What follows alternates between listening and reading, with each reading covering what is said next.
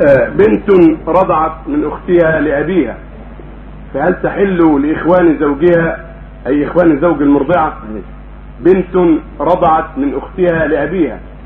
فهل تحل لإخوان زوجها أي إخوان زوج المرضعة؟